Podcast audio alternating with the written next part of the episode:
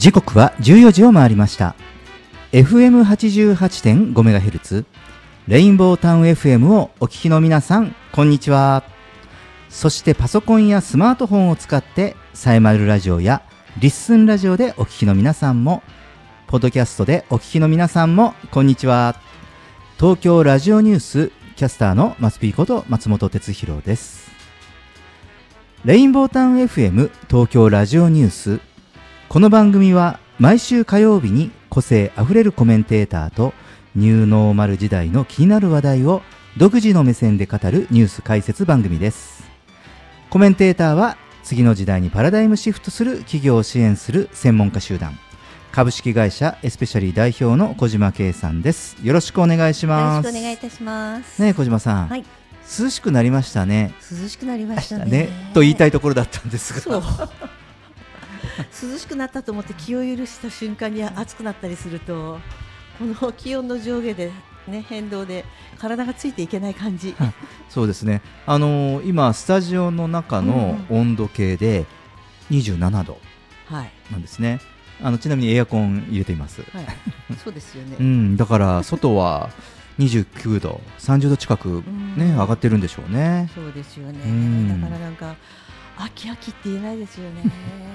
ですよね。うん、なのであの9月まあ皆さんのね予想を見ても、うん、やはりまあ日本ですから季節柄まあ9月に入るから、うん、まあ少しその長袖を羽織ったりとかね、そういうそういうのがその慣例ではありますし、まあある意味少しあのマナー的なところもあったりもするんですが、なかなかねそうはいかない気候ですよこれは。言ってらんないですよね、うん、スーツ着て歩いてる方がもう本当に、うん、かあのかわいそうでしょうがないですよね。衣替えの季節ちょっと1か月間こ今年は遅くしてもいいんじゃないかなって感じで、はい。はい、僕今日はねあのスタジオに来るときに、うん、少し銀座の街を、あの歩いてからあのスタジオに来たんですけれどもあの歩いていると、はい、女性はね皆さん半袖でした。あそう自由でしょ。割とね。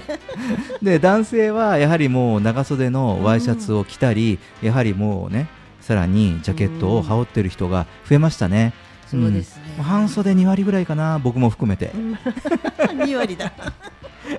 そんな感じですね。はい。えっ、ー、と、そしてね、もう一つ、はい、あのー、ちょっと世の中に最近、えー、見ますと、えー、気になっていること僕はありましてね、はい、二次元バーコード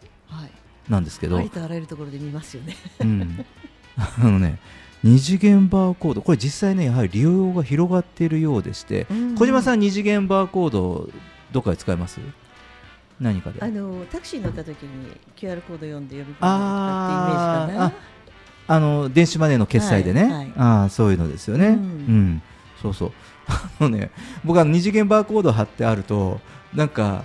あの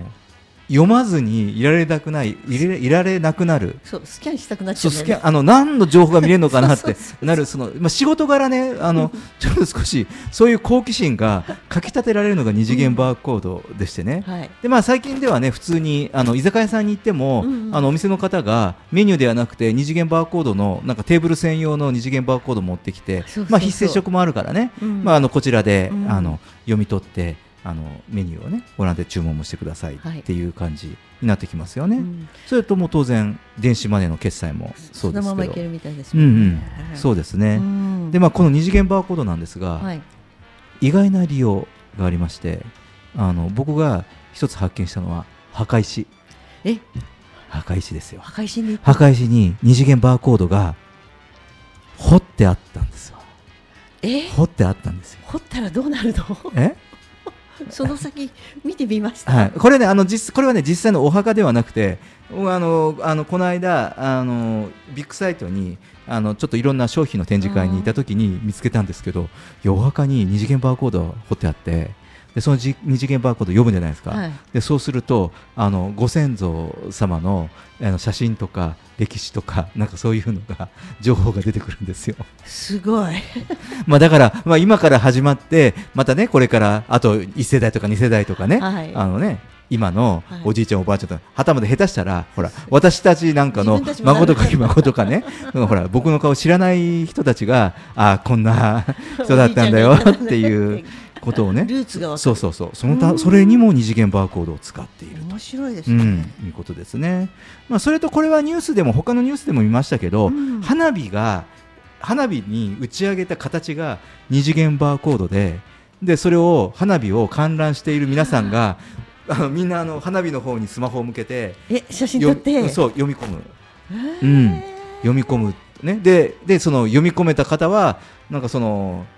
花火の大会の本部のところに行くとなんか景品に交換できるとかね。なんかそういうのを、うん、ちょっとどこの花火大会忘れましたけど、まあ、そういう二次元バーコードの、ね、活用もありましたね。なのでなんかちょっとその少しね二次元バーコードの活用の範囲があのこのね、えー、2023年後半からまあね、もう二次元バーコードが出てきてもう久しいですけども、はい、だけどもあのこういうね新たなその利用技術っていうか利用アイデアというかはい、なんかこういうものがちょっと少しブームにもうトレンドにもなってきそうな感じですね。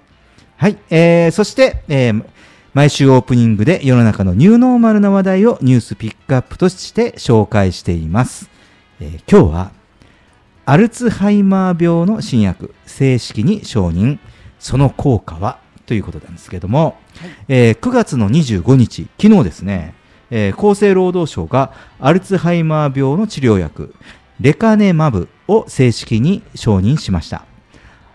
でこのアルツハイマー病は進行性の脳疾患で、まあ、多くは65歳前後で発症し、徐々に記憶障害、人格変化、精神障害などをきたし、最終的には死に至るというものなんですね。うん、えで日本では2060年には800万人に上ると見られています。ね。まあ、その日本で、はい、まあ、このアルツハイマー病の、ね、治療薬が正式に承認されたということなんですね。はい、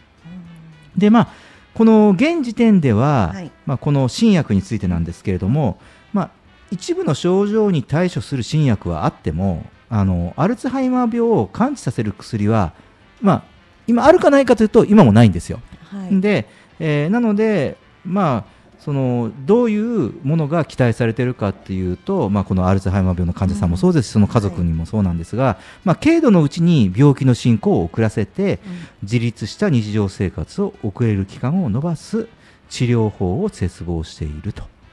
いうのがまあ現実らしいんですけどもね。うん。でまあ、そういう中で今回厚労省が正式に承認したレカネバブという新薬はこの認知機能の低下を遅らせる効果があることが初めて治験で示された薬になるそうなんです。すごいですね。うん、そうなんですね。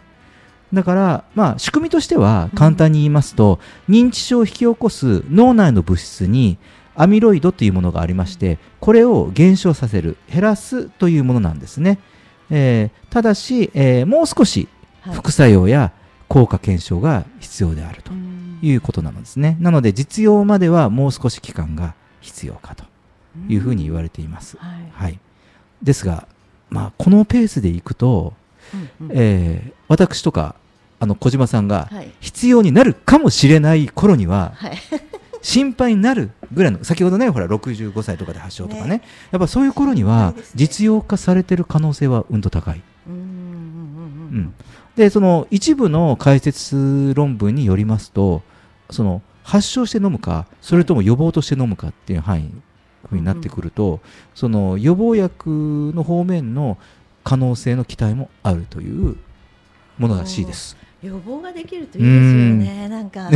なんか老後の心配ってここじゃないですか。今あのアルツハイマーのところで読んでくれたらさなんか人格の変化とか 精神障害とかいろいろなあの私たちがね、うん、記憶っていうところしか意識してないけど他のこういったものもあるっていうことがあるから。うん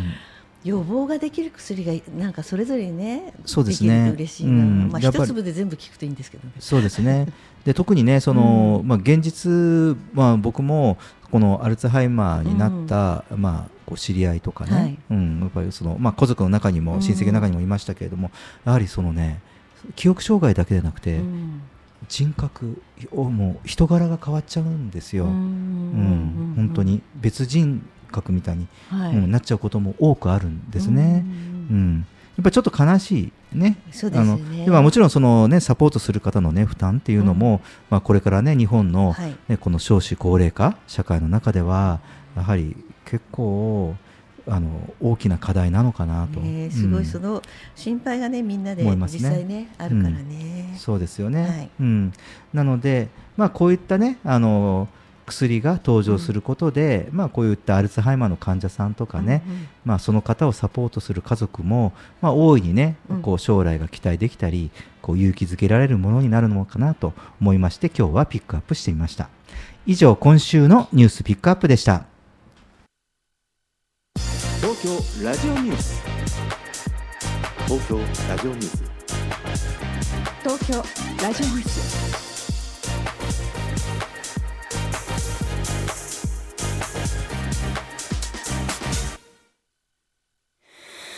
Every day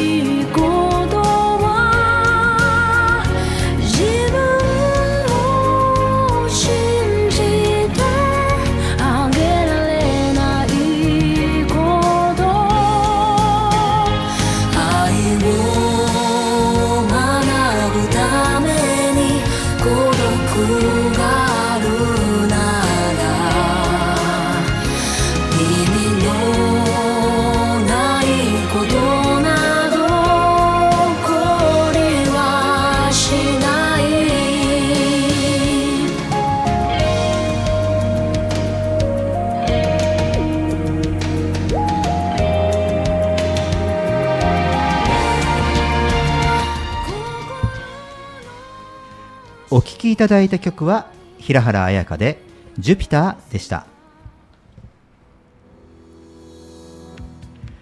レインボータウン FM 東京ラジオニュース。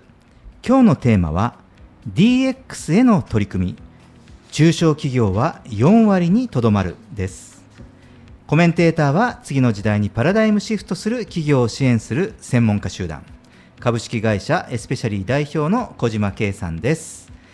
さあそして今日はもうお一人。DX のテーマならこの人ですね、えーゲストコメンテーターをお呼びしております、えー孫子の兵法を現代の経営に生かす。孫子兵法科で経営コンサルタント。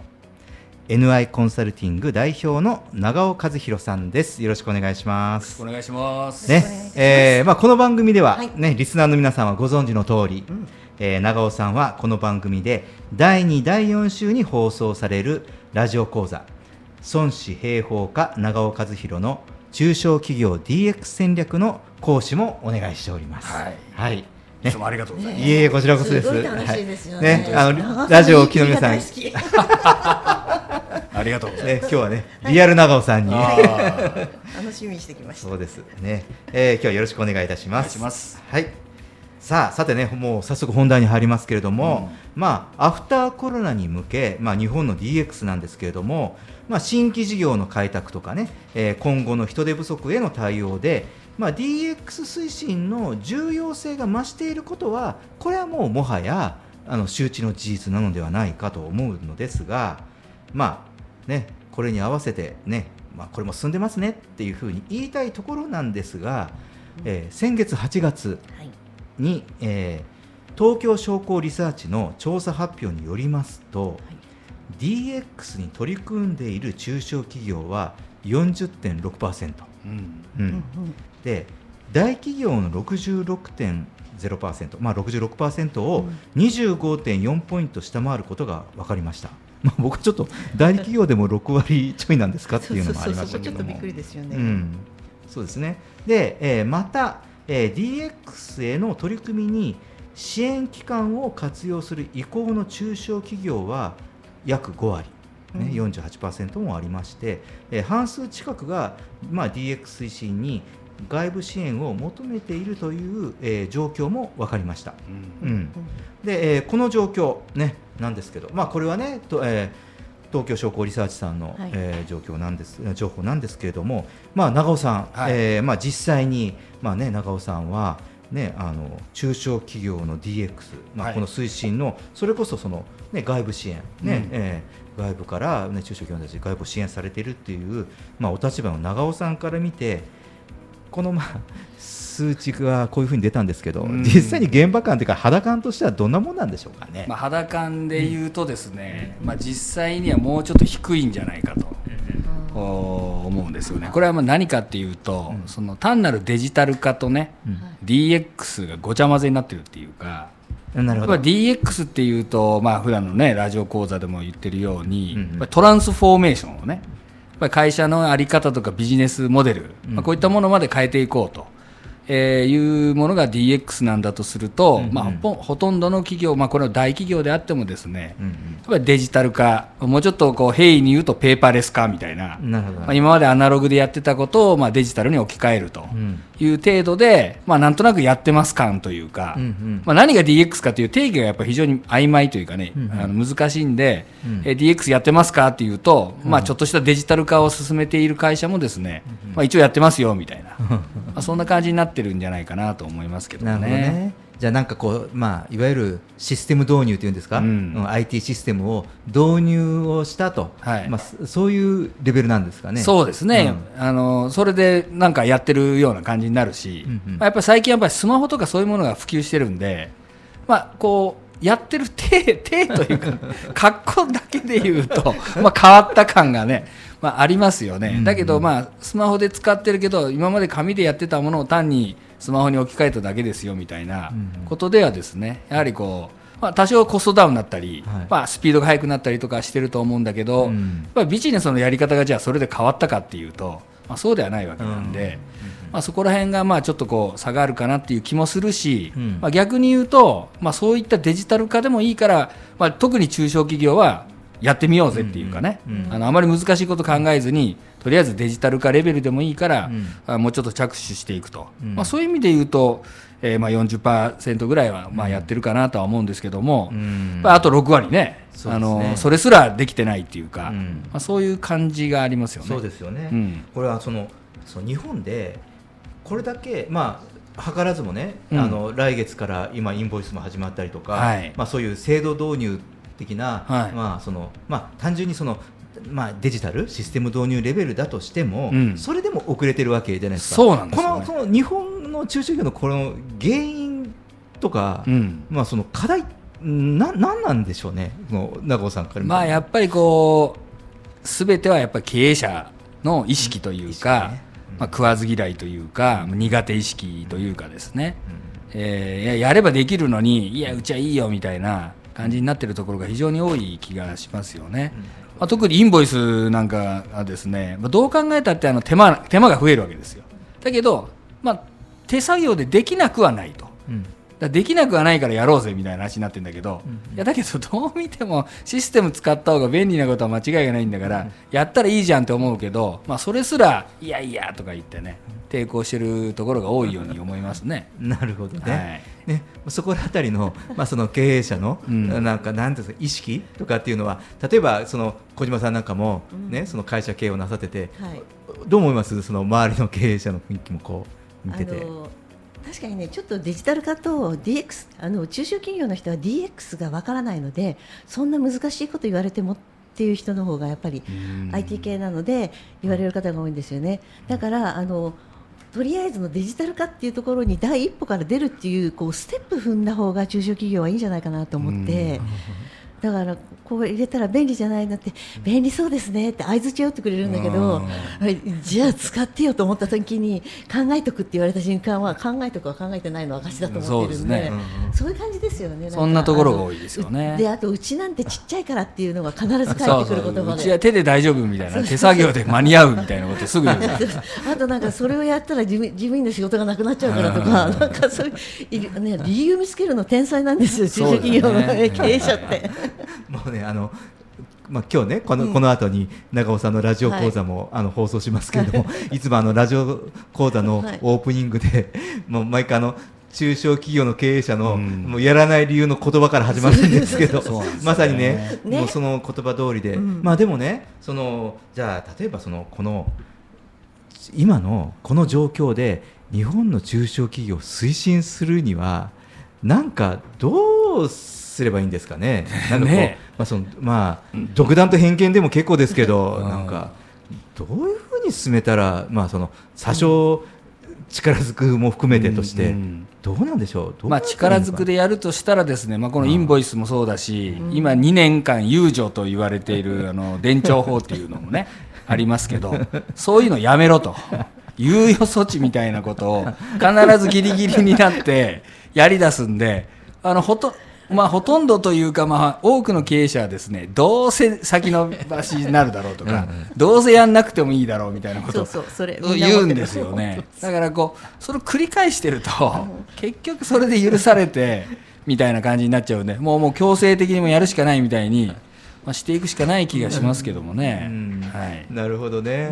あのよくあのなんていうんですかねことわざとかいうか風刺漫画であるじゃないですか。あのいろんな国の人たちのその意識とかあの性格行動の中で、うん。あの日本人は隣の人たちを見て、うん。あのいわゆるその船が沈没するから飛び込めって言った時に周りの人を見て飛び込む人が出始めたら飛び込むし、うん。うん。イタリア人は飛び込むなって言った方が取り込むし。でであの、ね、アメリカ人は、ね、ちゃんとあの保険とか保証がちゃんとしてるからそれに、ね、あのサインをしたら飛び込めって言うと誰も何も考えずにそれだけやったら飛び込むとか。なんかなんかそういうその意識的な、うん。うん話の課題がとてもこうある。まあね。うんね。まあ、他はまだやってないからっていう話になりますよね。そうですね、はい。い、くらその経済合理性が分かってても、うん。そこがどうしてもやはり、うん。そのまあ、経営者にとか経営においても、はい。そのそういうブロックが働くんでしょうかね。そうですよね、まあ、やっぱり苦手意識というか、食わず嫌いっていうか、うんまあ、やってみたらですね今時あのある高齢者でもスマホとか使ったりするじゃないですか、からやれば別にできるわけなんだけど、まあ、なんか面倒くさがったりとか、あの紙で持ってこいみたいなことすぐね、あの言う人がいたりとかして、紙で持ってこい。そこら辺がやっぱりちょっとね。そうですね、うん。それはねあの例えば、うん。あのタイとかベトナムに行った時に、うん。あのタイとかベトナムってあのそれこそリアカー部隊のうん。おばちゃんとか、うん。おじいちゃんたちでもあの二次元バーコードのうん あのどんな仕組みか分かってないけどあのなかったらうん。スマホでこれでいわゆるもう支払いがねそうキャッシ支払いができるように。うん。もうね、うん。うん本当ですよ。もうリアカーとか屋台でもバンバン持ち込んでるんですよね。だからどう考えたらリテラシーが高いみたいな感じじゃなくてもやっぱ必要に迫られると別にやるわけじゃないですか。できちゃうわけですよ、うん。うん。まあそこがやっぱりこう日本の場合にはこう、まあ、許されてるっていうか、まあ、現金が通用してるみたいなのと同じような理由じゃないですかね。あーなるほどですね、やはりねちょっとねこのね、うん。意識の部分になると、なんていうんですかこう経営者のこう闇の部分というかダークの心理うん。こう裏心理の部分でちょっと深いですよね。そうですね、これ本当なんか二極分化していくっていうか、まあ、それをちょっと懸念してますよね、うん。やっぱりこういう機会にどんどん進めていってる中小企業もあるわけですよね、うん。だけどやっぱり抵抗してる会社もあって、やっぱりそれがどんどんどんどんこれから差がついて、人もなかなか取れないとか、で時給も上がっていくみたいな、やってるのに、あの片一方はシステム使ってどんどん効率化していくと。うん。で片一方は相変わらず人海戦術でうん。やってんだけど、人でも人もいませんみたいな、うん。もう結局立ち行かないじゃんみたいなことになっていくっていうかね、まあ、そんな感じになっていく気がしますけどね。うん。本当ですよね。そうですね。まあね、そういうね、こう課題もありながら、まあちょっと先ほどのあのデータの方に戻しますと、えーこのその証拠立再生のデータで先ほど言った名越さんもちらっとおっしゃった、うん。取り組んでいない6割の方に目を向けてみるとですね、その必要性を感じているというところはうん。40%、うん。うん、あるそうなんですよ。はいはい。うん、だからで取り組む予定はないともう言い切ってる人は20%なんで もうこれ言い切ってる人はもうその人がやる気がないんだったら、まあね。もうそこはいいとして、うん。でもそれでもその必要性を感じているまで含めると全体で80%あるわけですよ。うん。でそうするとこの80%である取り組んでいるすでにもしくはその取り組んでいないがうん。必要性を感じているというこの企業80%についてはその外部の支援の活用について、うん。じゃあ実際そのアクションしたかしないかとかね、それどういう状況かと言いますと、まあ、ちなみにその今のその外部の支援者というのは、えー例えば金融機関であったり、IT ベンダーであったり、えー長尾さんのようなそのコンサルタント、はい。コンサルティング会社さんであったり、えー会計士、税理士、えーうんはたまた、えー商工会議所うんなどを、あの指します。でえーこのちょっとグラフをね我々手元の、えーと台本に、えー、とちょっと、えーデータを載せてるんですけれどもこの支援機関を活用したという人が、えーアクションを起こしたのは15%、じゅうん。正確に言うと14.41%なんですよ。はいはい。うん、だからその気持ちはあるんだけど、ん。あの行動の一歩が踏み出せてない、そうね、うん、で、えーだから活用を検討している気持ちはあるから あのっていう人は33%、うん。33.59%あるわけです。でまだやはりもう全然あの踏み込んでないっていう人が52%んなんですね。でだからそうするとその気持ちはあるけど一歩目を踏み出せていないという方が、ま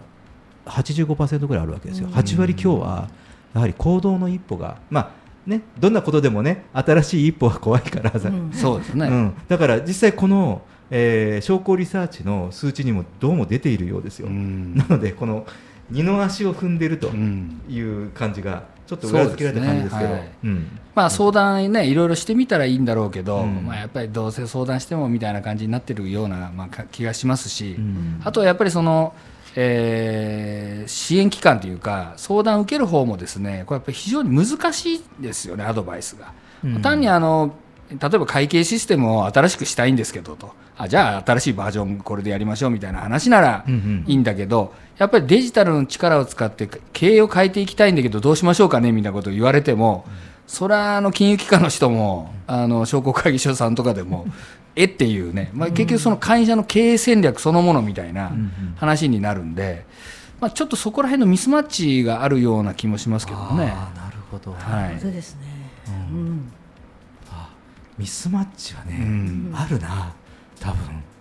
うね。ん、あとそもそもそのミスマッチもあるし、うん。あと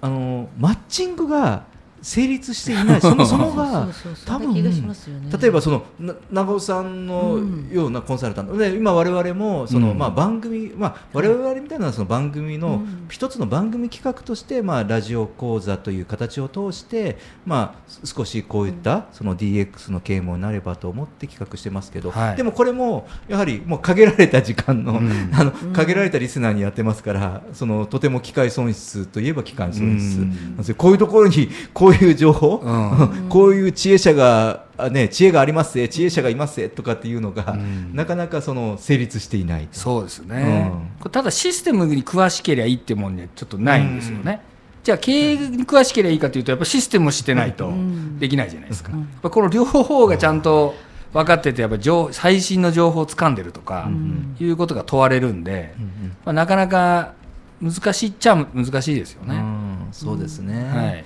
でもでもまあそうはいつも発信つし続ける、うん。そのねやはりその機会の確率を上げていくしかないんですよね。そうですね。うん。はい。そうですね。ああなるほど。なんかちょっとこう改めてね、はい。あのこういうそのねあのいろいろうん。そのコンテンツを扱う身としては、はい。うんねどうやったら機会が増やせるのかなというふうに思ってしまいますね。でまあまあそして本当はね今日最後はその10月からインボイス制度が始まって、まあその DX 推進になるかもしれないかなと思いましたが、まあ先ほどちょっとね話題にしましたのでね思うようにはね言ってないですねね。という話と、あと、まあ、これも長尾さんから言っていただいたんでこの電子帳簿保存法がですね、うん。あの2年の猶予措置を経て今年の10月にまあ終了するので、まあ、せめても、うん。あの先ほど言ったそのシステム導入レベル、ねうん。でデジタル化レベルであっても行くんだろうと思ってましたが、ううん。んまあ、これもですね,、えーねまたちょっとこう、ね、緩めちゃいましたね。そうなんですよね。なんかダーダーというかゆるゆるというか。まあそんな感じになってるんで、まあ、やらなくていいじゃんみたいなね、話になりかねないですそうよね。ですね。これちょっとね、こう我々がこのまあこのここの後に2020年の1月から今度はまあいろいろ言い方あるんですね。あの前回猶予措置だったので、まあ今回は猶予措置らしいんですけどもね。えはい。でこれもね2024年の1月から。でちょっと、まあ、言い方悪いですけど、えっと、無期限な感じなわけですよ、この発表の仕方が。はい。うん、で条件付きって言ってますけどよーくこの公文書を読むと、うん。あのその会社都合自己都合でも なんかよろしいようなうん。条件付きで、はい。まあ、事実上の普通にあの猶予がそられたという感じ、はい。まあ、この辺りですよね。あのあのその意識が課題となると、うん。そうするとなんかこうなんていうんですかね守っちゃうというか、うん。ちゃんとこう進んでいない意識をかえって拍車をかけるような。そうですね。どうせやんなくてもいいよみたいな話になってね、うん。うん。ですよね。だからちょっとねここら辺はね、とても考えもの、どうなんかなっていう気がしますよね、うん。デジタル庁とか作ってね、うん。推進するのかと思ったら、うん。こんな感じですから、本当ですよね。マイナカードだなんだ、い、ろいろこう揉めてますが、はい。まあ、大体なんか根っこは同じような感じがしますね。はい、そうですよね。だからあの長尾さんみたいな方とね、例えばあの中小企業の社長さんたちがね、うん。まあテーブルを組み交わせば、うん。ね。うあの別におあのお酒じゃなくてもいいですよ、お茶でもいいですよ、ええ組み交わせばね、うんちょっとこう意識のスイッチが入ったりうん。もするものもあるんでしょうけど、まあね。なんせ長尾さんの体も一つしかありませんし、長尾さんの会社のコンサルタントも限りがありますし、はいです。ね。なので、まあ、反対にまたこれは、まあでもこういう機会でね。そうですね、あのこういう発信とかね、はいまあ、それこそあの長尾さんの講座、ね、ポッドキャストもやってますし、ねやはりデジタルの力を、それこそやっぱりこういうのを活用して、まあ、その目に触れる、聞いていただく機会を、まあはい。増やすことになるのかなというふうにはないりますけど、まあ、あのいろいろですね、おそらくこの猶予措置があったことで、まだまだ引き続き、あのまあ、ラジオ講座はね、あのうん実は今日で完結するんですが、はい。あの長尾さんにはね、DX テーマの時には、まあ、いろいろご意見とか、うん。ねちょっとご指南とかいただきたいと思いますので、また引き続きよろしくお願いいたします。はい。えーレインボータウン FM 東京ラジオニューステーマは DX への取り組み。中小企業は4割にとどまるでした。長尾さん小島さんありがとうございましたありがとうございました。ありがとうございました。さあ、えー続いてはお待たせしましたまだ DX を進めるのに二の足を踏んでいる企業さん、えー経営者さんは本当に聞いてくださいね、えー長尾和弘さんのラジオ講座孫子平方化長尾和弘の中小企業 DX 戦略の最終回、えー全12回が今日で一旦完結です。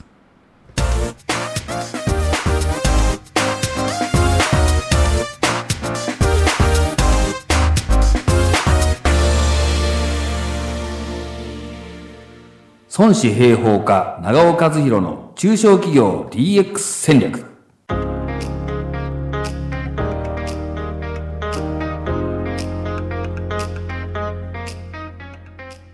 こんにちは。孫子の兵法を現代の経営に生かす孫子兵法家 NI コンサルティングの長尾和弘です。現在あらゆるビジネスシーンにおいて DX デジタルトランスフォーメーションが声高に叫ばれています。今やどんな会社もどんな組織もデジタル活用に取り組むしかないんです。ところが未だにうちのようなアナログ会社には DX なんて無理とか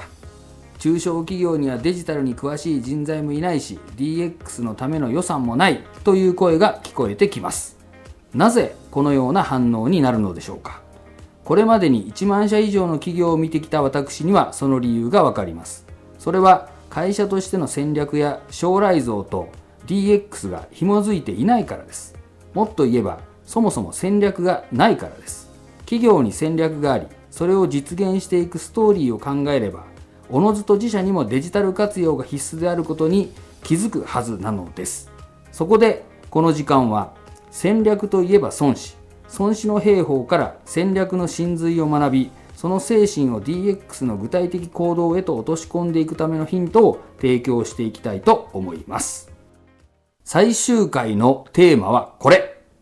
DX は手段。大事なのは独自戦略。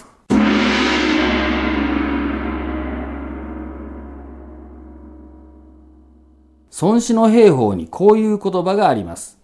ただ名手検証のみよく上智をもって患者となして必ず対抗をなす。これ兵の要にして三軍の頼みて動くところなり。この言葉はただ聡明な君主や優れた将軍だけが知恵のある優秀な人物を官庁として用いて偉大な功績を上げることができるんだとこういうわけなんですね。この官庁の活用こそが戦争の要であって全軍がそれを頼りに動くための拠り所になるもんだよという意味になります。少し解説を加えますとこの言葉の前にはですねこういう一節があるんですね。えーその昔陰王朝が天下を取った時には後に宰相となる医師というまあこれ人の名前なんですけどもはですね敵国であるか夏と書いてかという国にですね官庁として潜入していたもんだと。で周王朝が天下を取った時にはその建国のですね功のあった呂賀これも人の名前なんですけども呂賀っていう人が敵国である陰に官庁として潜入していたよ。つまり何が言いたいかというと君主の信頼を得て後に宰相となるような人物は官庁として活躍していた時期があるということなんですね。それほどにえ優秀な人物がえ官庁になっていたということになります。心から信頼できる優秀な腹心を敵国に潜入させてスパイ活動を行わせると。そんなことができるのは優れたリーダーたるゆえんで、おかげで立派な成果を残すことができたんだと孫子は説いているわけです。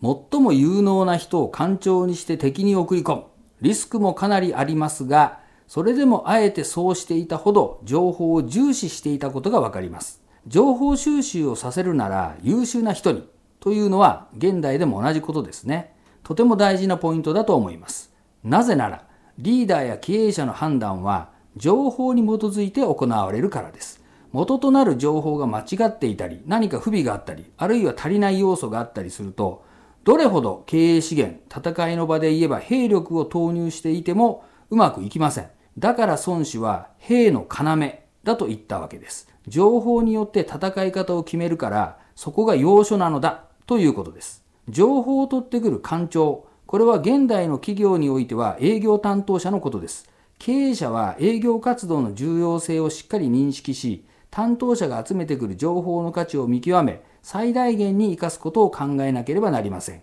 孫子の時代には情報を集めるために官庁を使うしかなかったわけですが、今 DX を進める上では IoT センサーやネットなどから収集される情報も含めて考えればいいでしょう。いずれにしても、いつの時代も情報が大事ということ。企業経営においても他社との戦いや競争がある以上、情報を扱うデジタル化、すなわち DX は必須であり、企業経営の要であると言えるのです。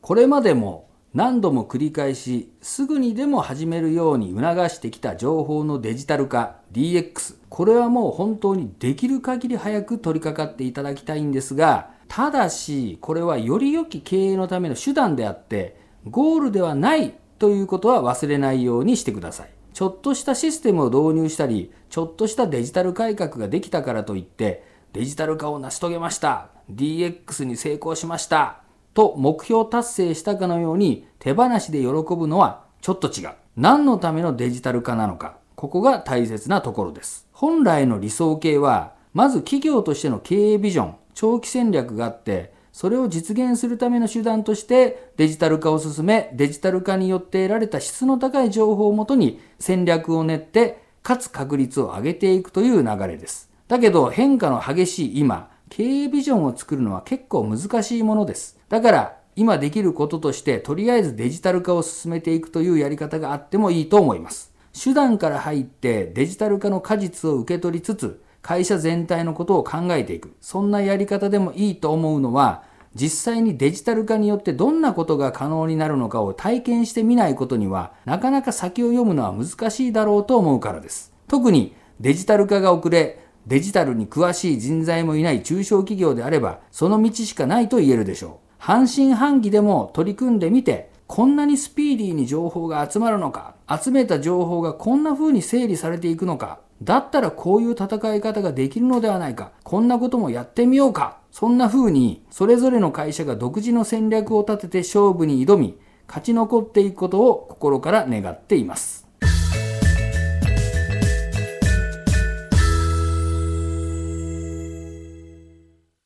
これまでの12回 DX、DX と叫んできましたが、私は DX の目指すべき姿は DX という言葉をなくすことだと思っています。デジタル活用が当たり前になり、それでビジネスモデルも変わり、仕事の仕方も変わった頃には DX なんて言葉を使うことはなくなるはずだからです。DX を特別なことのように考えて、気負わない、身構えないことが重要です。今はまだ新しい範疇に入る DX ですが、かつてのファックスやインターネットや電子メールが今では当たり前の日常になっているように、やがて DX も普通の当たり前のことになっていくでしょう。大切なのはそんな風に DX は当たり前になった時、自社独自の戦略を立てて戦っていけるのかということになります。何でもデジタルありき、デジタル万能なわけでもありません。中小企業の場合は、デジタルだけで大手企業、グローバル IT 企業と戦うのは難しい。規模感が違いすぎて勝負になりません。やはり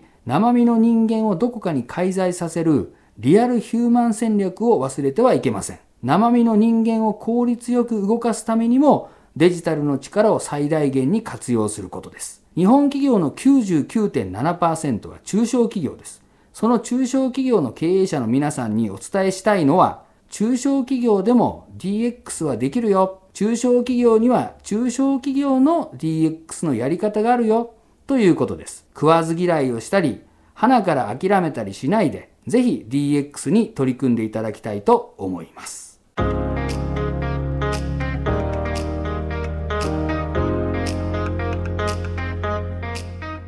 最後にもう一度繰り返します。DX は手段。大事なのは独自戦略。DX を手段として使いこなしてデジタル化された情報を活用し、勝つための戦略をそれぞれの会社が独自に見出していけますように。そのために少しでもこの講座が役立つように願っています。ラジオ講座孫子兵法家長尾和弘の中小企業 DX 戦略シリーズ12回これまでお聞きいただきありがとうございました。過去の放送分も含めまして孫子兵法 DX で検索していただければアーカイブが残っていますので気になるテーマの回など何度でも繰り返しお聞きください。またどこかでお会いしましょう。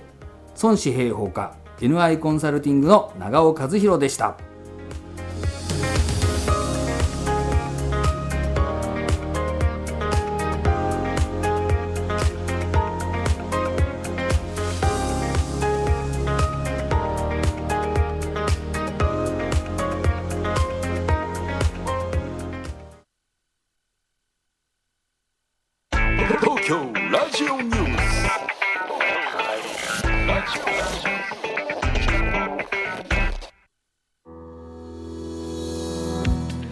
レインボータウン FM 東京ラジオニュース。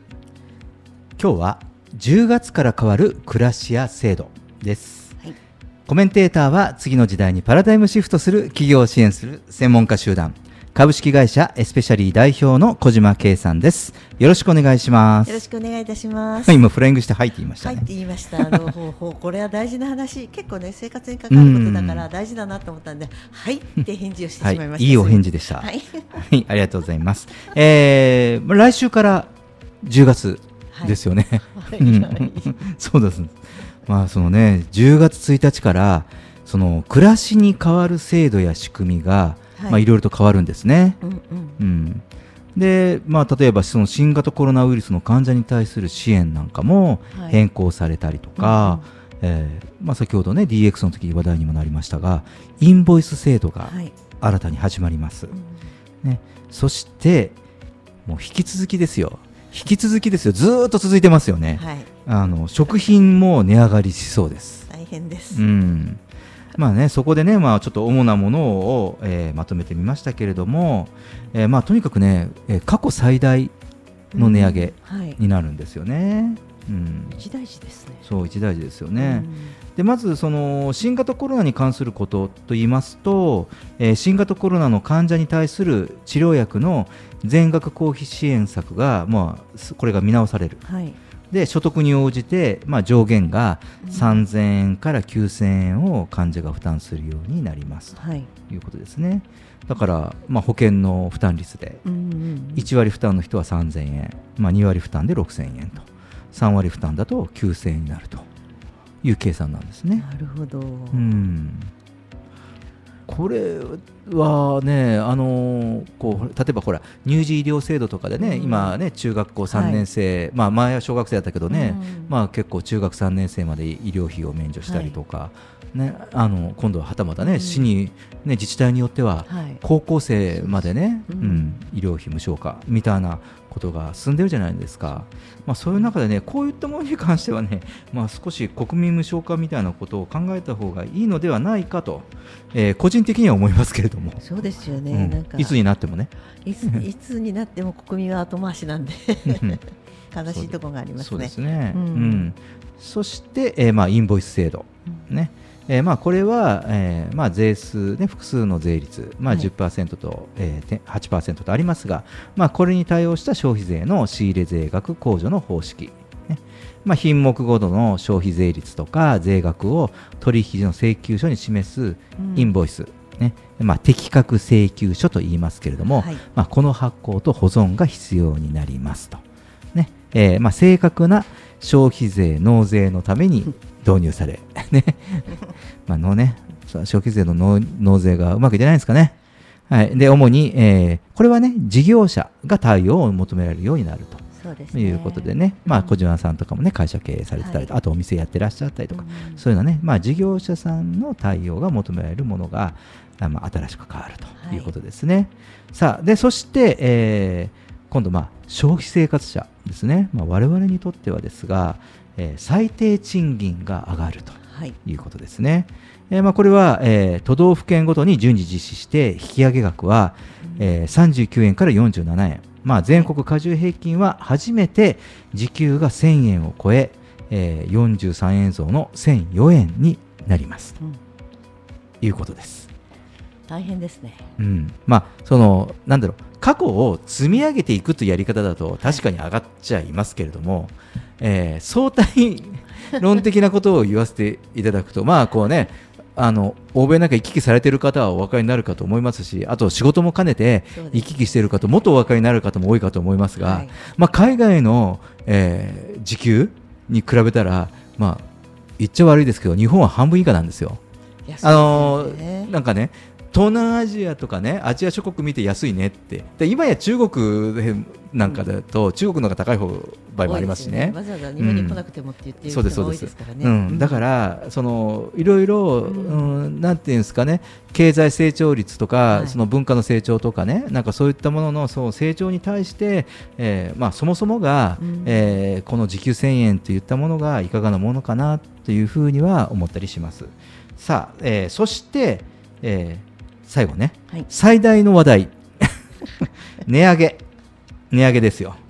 えー資材価格の高騰などを理由に飲料やお酒、えーハムやお菓子など食品が値上がりします、うん。これは過去最大級の値上げと言われていまして値上げ幅もそうですが値上げする品目もすごく非常に多い、うん、でこの品目は帝国データバンクによると10月だけで4533品目が値上げされ、えー今年1年では合計3万品目を超える品目が値上がりするしたということになるわけですね、まあ、なる見通しなんです。うん、でこれがねちょっとねその、まあ、気になるというか、ううんまあ、将来を憂う事態というのは、こう未来予測的な話をすると、うん。これね値上げしすぎると店頭に品物が並ばないものも出てくるという現象もそろそろ起こり始めちゃうんですよだからそのほら消費者が買えないっていう前に、はい。お店が買えない。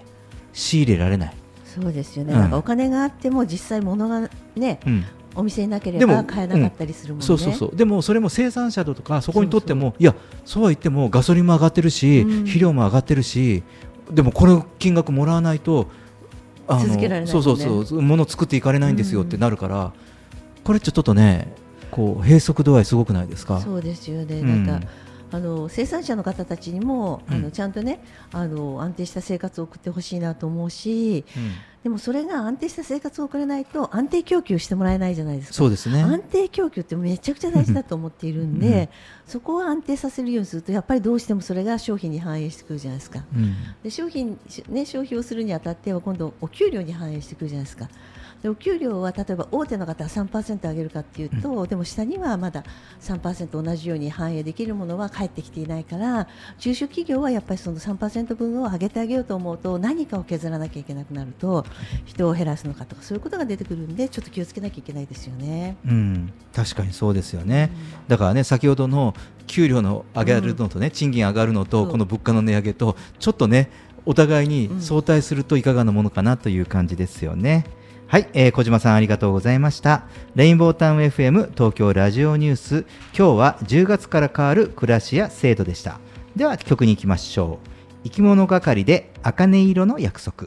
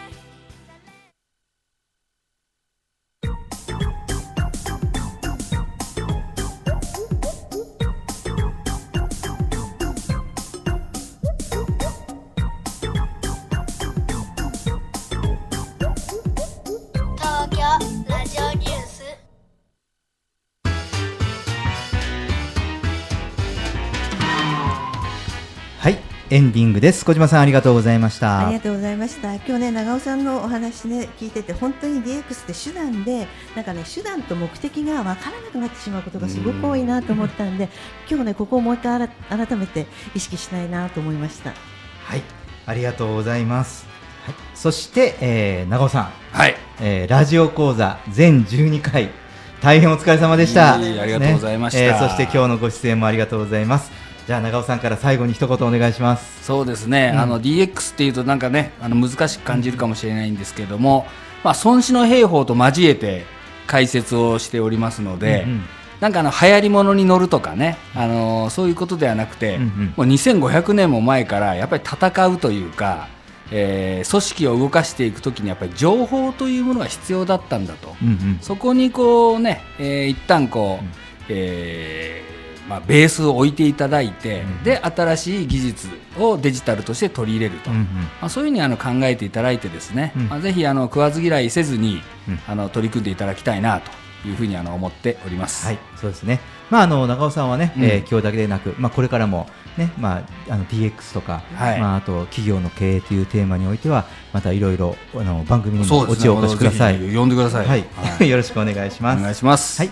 えーラジオ講座孫子平方家長尾和弘の中小企業 DX 戦略の今日は最終回でした。これで全12回を完了しました、ね、番組内での放送は終わりましてもこのラジオ講座はポッドキャストで全てのアーカイブが公開されています、えー孫子兵法 DX とか、えー孫子 DX でも検索すると、えーこのポッドキャストチャンネルまたは長尾さんの情報出てきますのでぜひ、えー検索してみてください。東京ラジオニュースでは公式 X を開設しています。皆様からのご意見ご感想全国からの情報は「ハッシュタグ東京ラジオニュース」とつぶやいてみてください。それではまた来週もお会いしましょう。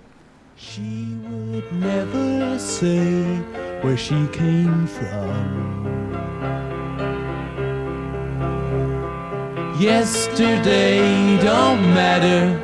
if it's gone. While the sun is bright, or in the darkest night.